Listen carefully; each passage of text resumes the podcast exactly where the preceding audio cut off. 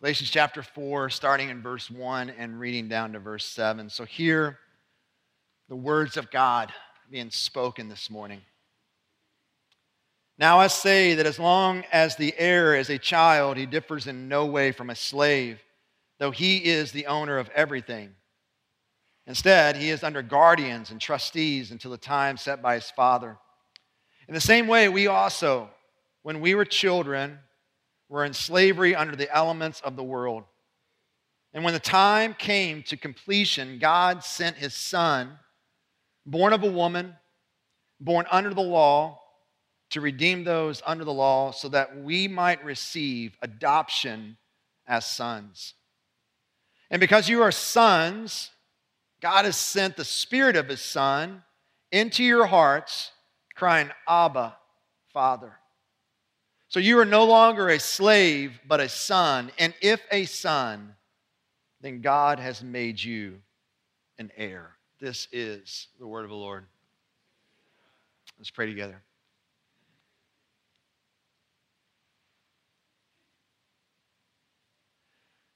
God, I think my desire for all of us in this room is that our posture of our hearts would be just open handed.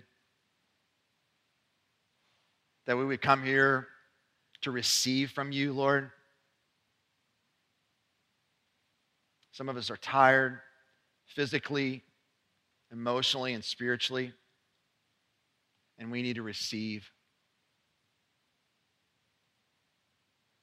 So, God, help us, Lord. Help us take what you're saying here in these next few moments, and may we hear and receive it as your very words that we need to hear this morning.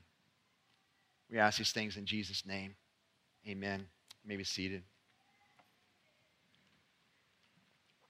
So, what does it mean to be a Christian?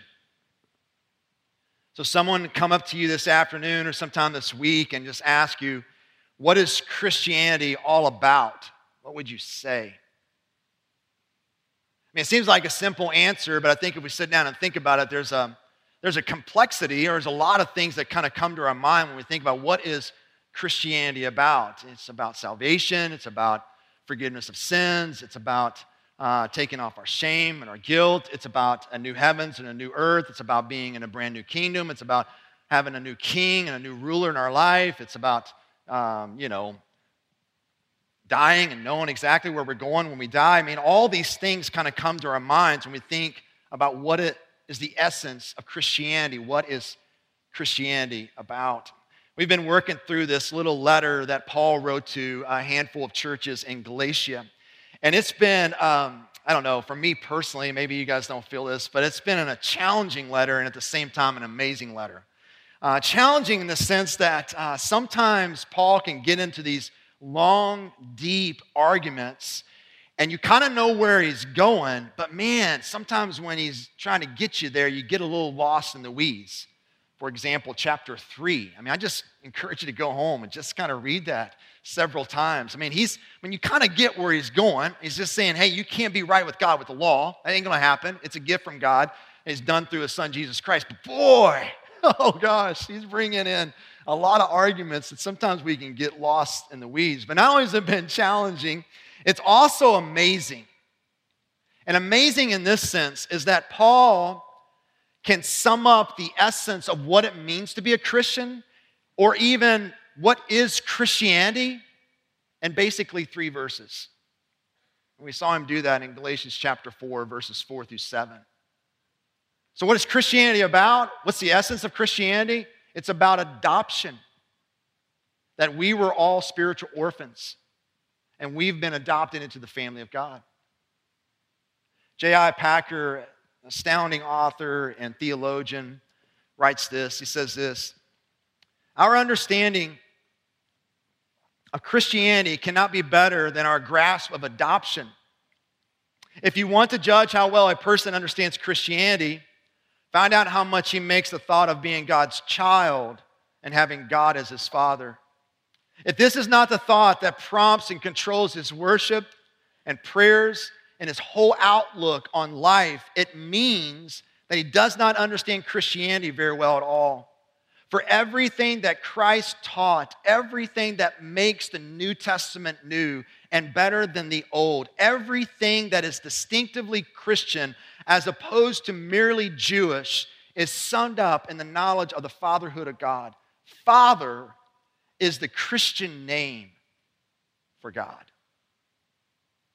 So here's what I want to want to do this morning because it is Orphan Care Sunday, and I think it's good for us to reflect and think about our own adoption when we were spiritual orphans. And I get it, guys. If you've been traveling with us uh, for the long haul, we're skipping kind of a, a, big section, not a big, a few verses there in chapter three. And, and part of that obviously is on purpose because I do want to spend a few moments talking about our adoption as God is our Father, because that's the emphasis that we see here in the first half of chapter four. And so I just want to bring out uh, kind of two truths, maybe two reminders for us uh, that I think sometimes we forget, and maybe not really forget, that we just don't really think on well. That's in this passage of scripture. And then I want to kind of land the plane with some ways that we can apply it. That's where I'm going this morning. So the first truth that we see here in these verses is this is that God wants you to be his son. I just, I just want you to sit with that. I think sometimes um, we think God is kind of like the, the parent where the child is down or struggling, or, you know, maybe somebody made fun of them at school or about their teeth or their hair or whatever it is. And they come home and they're, you can see it in their eyes or they're crying tears, and the mom or dad tries to encourage the parent by saying, Look, man, you're beautiful. Oh, you're one beautiful child and use the child response with what? Well, you're my mom. You're supposed to say that, right? You're my dad. You're supposed to say that. And I think sometimes we can think the same way about God that this is what God is supposed to do, that this is what He kind of has to do. And I want to say, like, there's, there's some very small truths in that, but I just want to kind of like emphasize the reality that God wants you to be his son. Yes, sometimes when we hear that, it makes us feel like that God is needy. God is not needy. No, he's not. He doesn't need us to complete him. Like he's fully complete and satisfied in this triune relationship of God the Father, God the Son, and God the Holy Spirit. So he's not needy. I, I, I get that. God does all things for his own glory. Everything he does has a primary motive for his own fame and his own honor, and he has to do that. Because if he doesn't do that, then he's an idolater, right? He's worshiping something else other than himself. He must have at his aim his glory, his honor, his praise. That has to be right there. But at the same time, that is not void of his desire and want for you.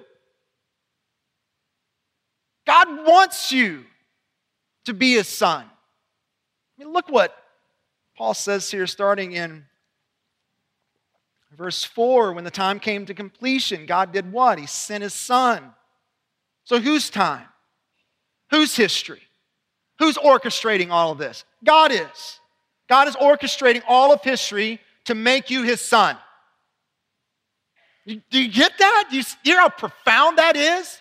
That God is orchestrating all of history when the time came to completion in order to get you his son. He sent his son Jesus, born of a woman, which is just alluding to the reality that he's fully man and fully God, born under the law, which is re- speaking to the reality that he was born in, as a Jew in a Jewish family under the law and what he did where Adam and Eve and Noah and Moses and David and Solomon and Israel, all of those failed to keep the law, but Jesus, born under the law, obeyed the law perfectly. And God did this to redeem those under the law, which is all of us, both Jew and Gentile. And this is the reason why so that we might receive adoption as sons.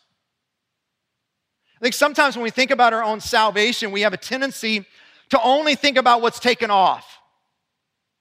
Are you following me?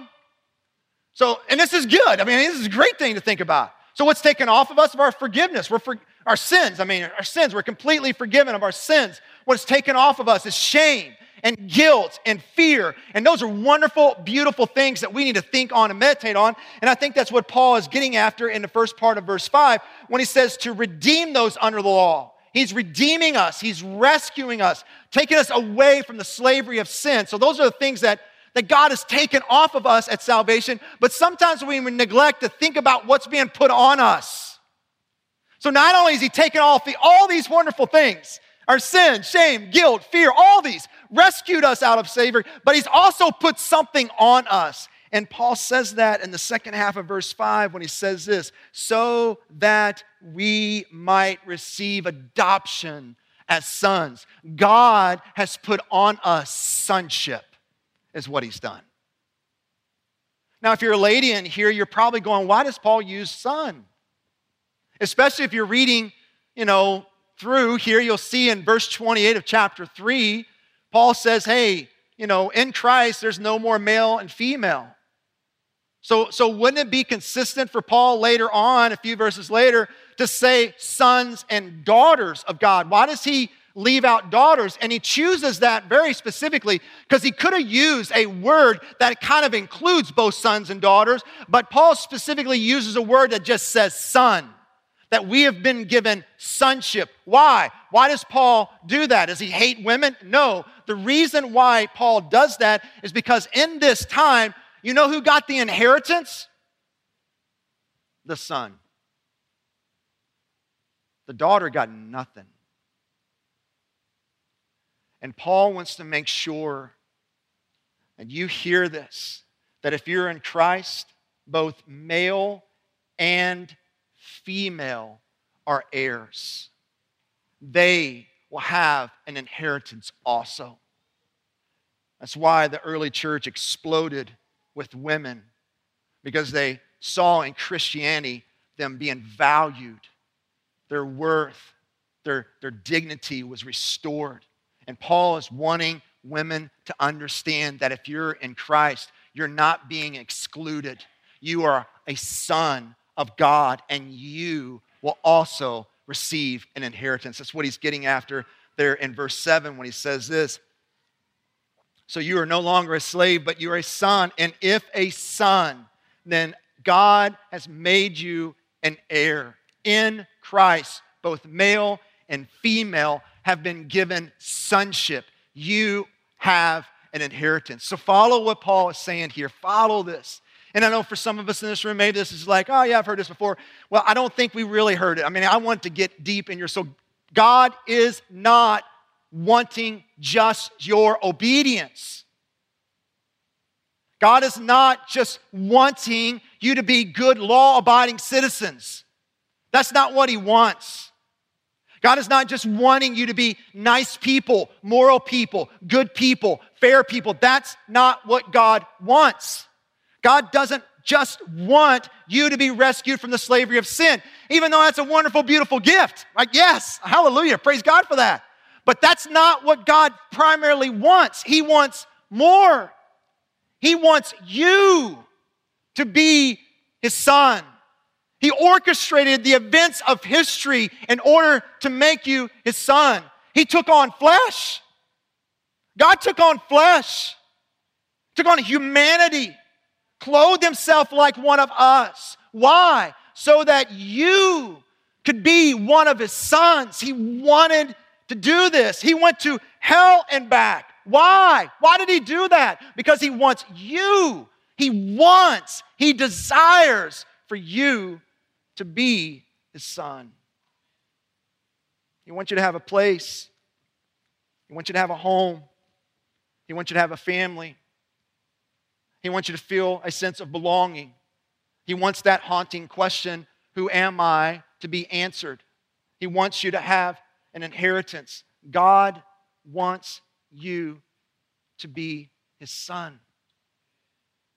But that's not it. Look what else Paul says here. The second thing is this is God wants you to feel like his son. Did you hear that? He's not just satisfied with you knowing this cognitively, that you're a child of God. God wants you to feel it. He wants you to experience it. I mean, think about this, guys. Look, look, why do, why do you go to a concert? Why do you go to a concert? You go to a concert so you can feel, right, the music. I mean, there's one way you can kind of listen to the radio, and it's like, ah, okay, yeah, there's a way you know it. But going to a concert, you want to feel it, you want to experience it. Why do you go to a live ball game, football, basketball, hockey, soccer, whatever you like to go to, right? I don't go to any of those except basically basketball. The reason why I go is because I want to feel it. I want to experience the crowd, right? I want to experience people yelling and screaming and feeling it in my bones. Look, guys, look, that's not any different with God here. God doesn't isn't just satisfied with you knowing that you're a child of God. He's not. He wants you to feel it. He wants you to experience it. Now, where are you getting this, Lau? Some of you might be thinking I'm kind of crazy because in our camp, we all are about the objective truth, which I am, and sometimes we downplay the subjectiveness that God wants us to feel and experience because we're a little afraid, and that's all kinds of touchy feely stuff. But look, God's after both. And look what he does here. He does a double sending. Verse 4, he sent who? His son Jesus to accomplish this objective work. Verse 6, he does another sending. Look who he sends and look where he sends him. Look at this. Because you are sons, God sent, there's the double send, there's the word again, the Spirit of his Son. Where did he send him? Into our hearts. It doesn't say into our minds. So God doesn't send the Spirit into the thinking realm of your body. God sends the Spirit into the feeling realm of your body. You follow me? and the place where our emotions are and where our experiences are. That's where God is sending the Holy Spirit. Why? Because God wants us to feel. God wants us to feel what it's like to be His Son. He wants us to experience that. And that is the Spirit's job to help us feel like the Son is, like a, a, genuine son and daughter of God. That's what he's after. He's not satisfied with you just knowing about God's approval. Which we need that. Like I need, I need something outside of me sometimes that affirms that God approves of me. But God's not just satisfied with that. He also wants you to feel his approval. God is not just satisfied with, with you just knowing that you're loved. God also wants you to feel the love of God. God is not just satisfied that you, you know that you are of worth to Him and value to Him. No, He also wants you to feel that worth and feel that value. God is not just satisfied with you just knowing about God's laughter and joy He has over you, but He wants you to feel it. And so, how do we know that? Because He sent His Son, Spirit, not into our heads but He's sending into our hearts so that we wouldn't just know, but that we would also feel. I mean, I think one of the, and I've, and I've shared this parable tons, and that's okay. It's good to repeat, right? Um, Luke 15. I mean, it's, it's probably the, the most beautiful parable that gives us a picture into the heart of God, the fatherhood of God. And that's, you know, the parable of the prodigal son where the son basically goes to the dad and, and says, I wish you were dead. I mean, that's, that's what he's saying when he said, Hey, I want my inheritance now. That I don't want a relationship with you anymore. I, I wish you were dead, so give me your inheritance right now. And so, this father, being a good dad, gives him the inheritance. You know the story the son goes and blows everything. I mean, squanders all of it, every single bit of it. And he's, he's feeding pigs in a pig pen, something a Jewish person would never do, never dream of doing. And in that moment, the text tells us that he kind of awakened to himself and realized, like, what in the world am I doing here? I got a dad who's pretty wealthy, and even his hired servants have it better than I do. And so I'm going to go back to him. So he makes up this speech of what he's going to say, and he starts heading back to home. And then the dad sees the boy, and what does he do? He runs. Something that an adult male in that time never does. They don't run. It'd be like me going out here climbing a tree, right? I mean, there's some fun in that, but adult men don't climb trees, right? Some of the reasons why is because we fall and we're not as limber anymore, right? It's just weird. You just don't do that. It's the same way here. An adult man in this time, in this, in this, in this antiquity, they don't run. But this dad goes and runs. And what does he do first? He doesn't say anything to him, does he? He doesn't even give the son a chance to talk. He doesn't tell his son, hey, I love you, brother. Glad you're back. High five. I knew you'd come around. Let's get in there, get you changed up. He doesn't say anything. What does the dad do? The dad grabs his son and he hugs him.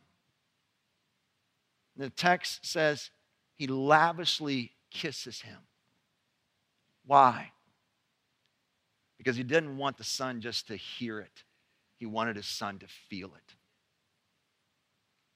And so God sends his spirit so that we would experience the love of God, so that we would feel the kiss of our Father.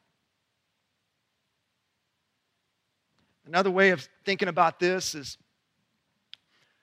and I know it's these are stock photos. I tried to find a few, um, but just ran out of time. All right, so just embrace the stock photos. Amen. So that's not me. That's not anybody in this congregation. I don't think so. Just found it on the internet. Amen. So thank God for internet. But uh, but here, like, look at this. I mean, this is a beautiful picture. Here's a dad walking with his daughter, holding hands. You just think about all the implications that that picture says.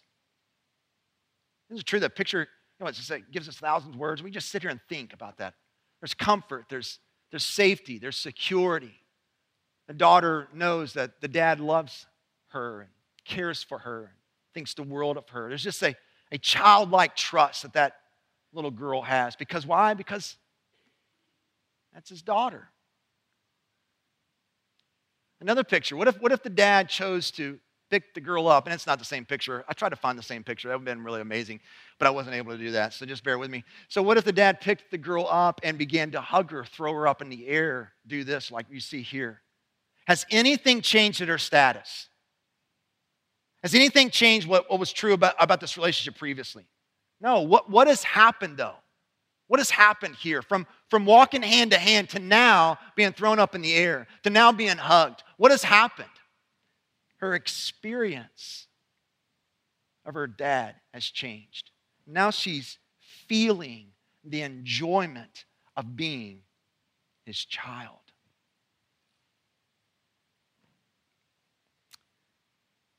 That's what God does with the Spirit.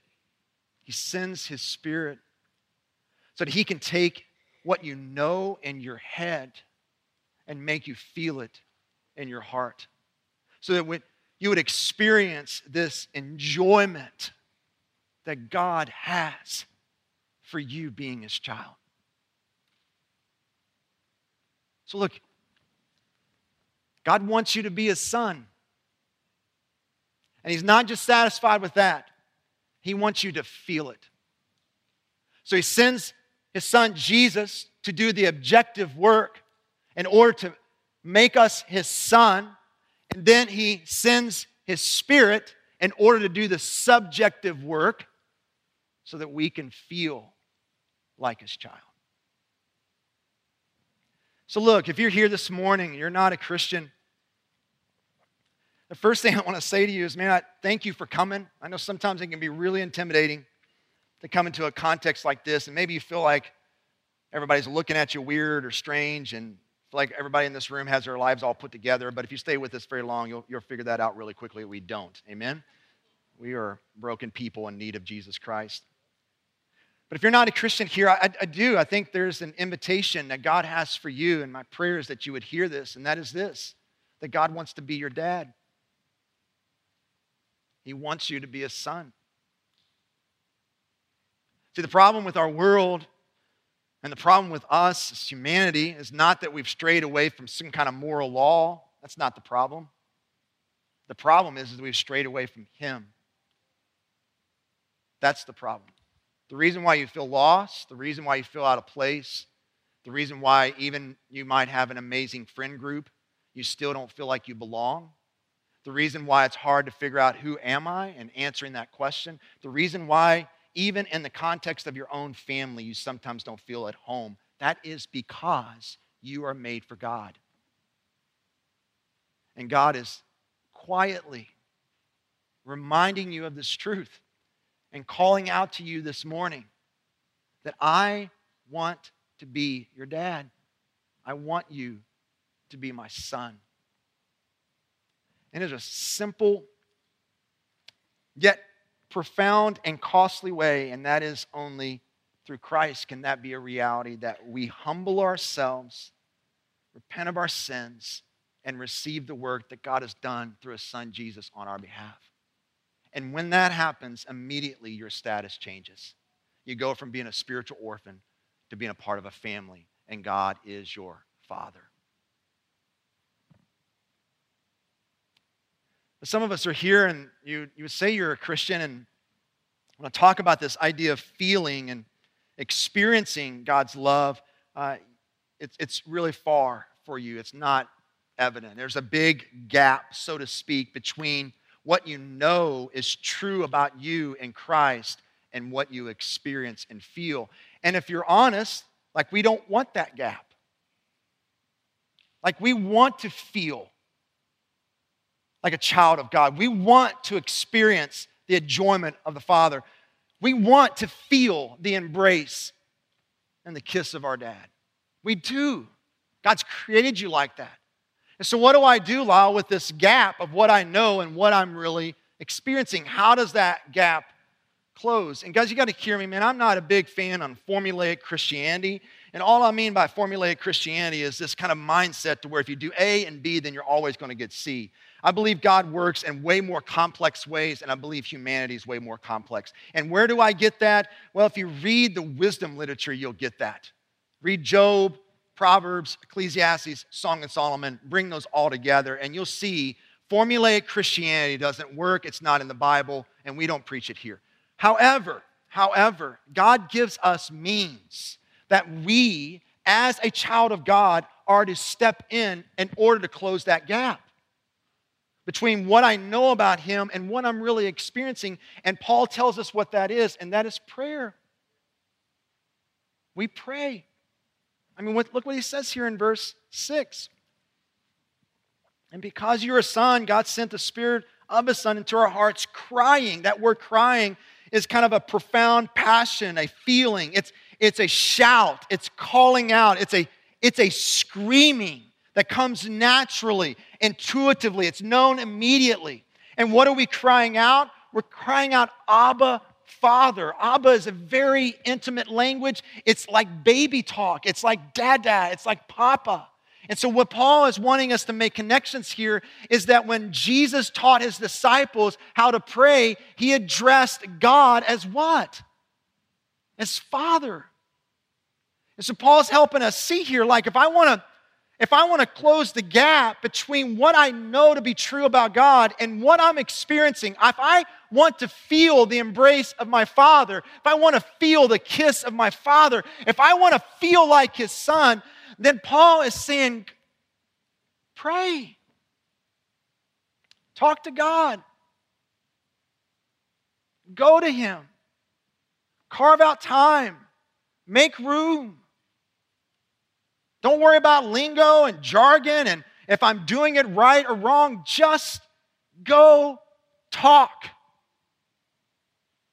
And in this context is what God uses to kind of shrink that gap. No guarantee here, but it is the means by which God has given to us to where He takes what we know and how we can begin to experience it and feel it. It's when we pray. But Lau, what if, what if, um, what if I'm at a place where I can't even do that?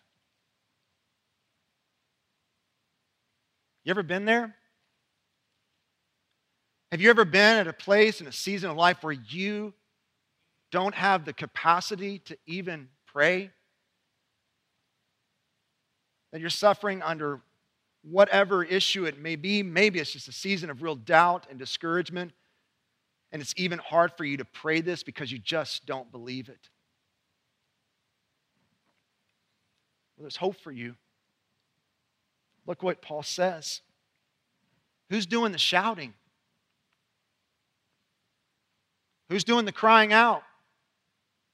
And look at this in verse 6. And because you are sons, God sent the Spirit of His Son into our hearts, crying, Abba, Father. Who's doing the shouting? Who's doing the crying? In Romans chapter 8, the parallel passage of that, it's us. But in Galatians chapter 4, who is it? It's not us doing that, it's the Holy Spirit.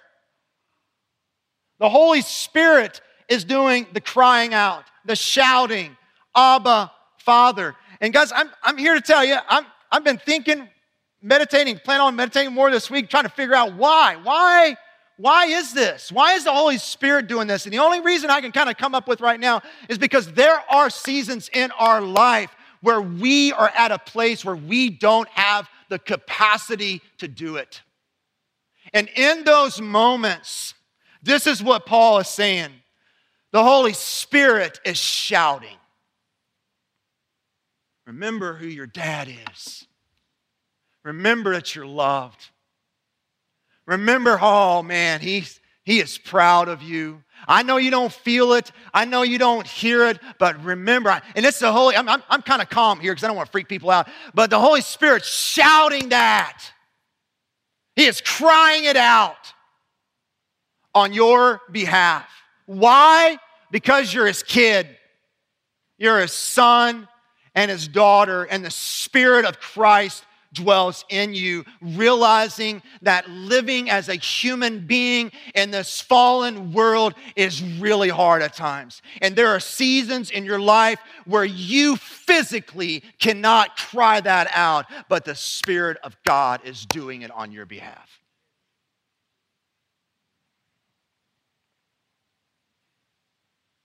Reminding you that he delights. So here's how I want us to respond this morning. Got two ways. One is one that we always do, and that's communion. We ask those that are Christians to come forward. We break a piece of the bread off. We always dip it in wine or juice. The wine's always marked by wine. And as you come today, I, I really, I mean, these are things I'm asking you to intentionally reflect on. So you're, you're, you're going to call your mind to think about these things, and that is this think about what God the Father has done through his Son, Jesus Christ, to make you his son. And why did he do that? Because he wants to. If you're not a Christian here, then our encouragement for you is not to take this meal, but that you would receive and take Jesus. The second way of responding today is through what we call healing prayer. And we do this about once a quarter. You know, we try to do this periodically in the life of our church. And, and all we're, we're, we're doing here is this, is that we want to acknowledge that God is still in the business of doing miracles in our lives. That He is still wanting to bring physical, emotional, and spiritual healing in an instant. Sometimes He chooses to do it over time. We know all of this will happen in the new heavens and the new earth, right? We long for that day and pray for that day. But there are moments where God wants to do this in a miraculous way, even in the moment. And the means by which He does that is through prayer. And we want to be a body that doesn't step back from that, but steps into that. And so if you're here this morning, you've got physical ailment, you're sick, or something going on with your physical body, let us pray for you. I mean, it's no guarantee that God's going to heal you, but this is the means by which He will heal you. We have leaders and pastors in the back that would love to pray for you over that. But also, look, it's not just physical ailments that we deal with in our body, it's also emotional problems. Amen? And sometimes emotional problems are more difficult than physical problems.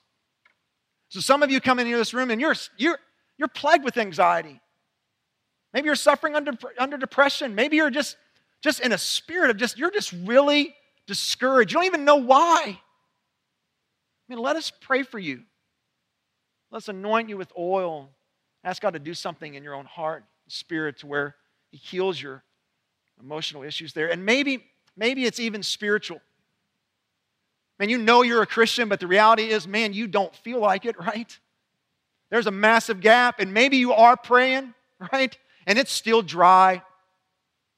And I'm not saying there's some kind of little magic formula that if you come back there and pray, oh, wow, your dryness is going to be gone. But I do think that the God does something within us when we have a brother or sister over and pray over us about the dryness that's going on in our life. And even God does something when we go to someone and say, look, I am dry spiritually and I hate it.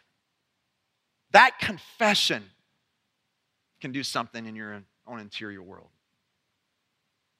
So let's step into this, not step back, and cry out and ask God to help us.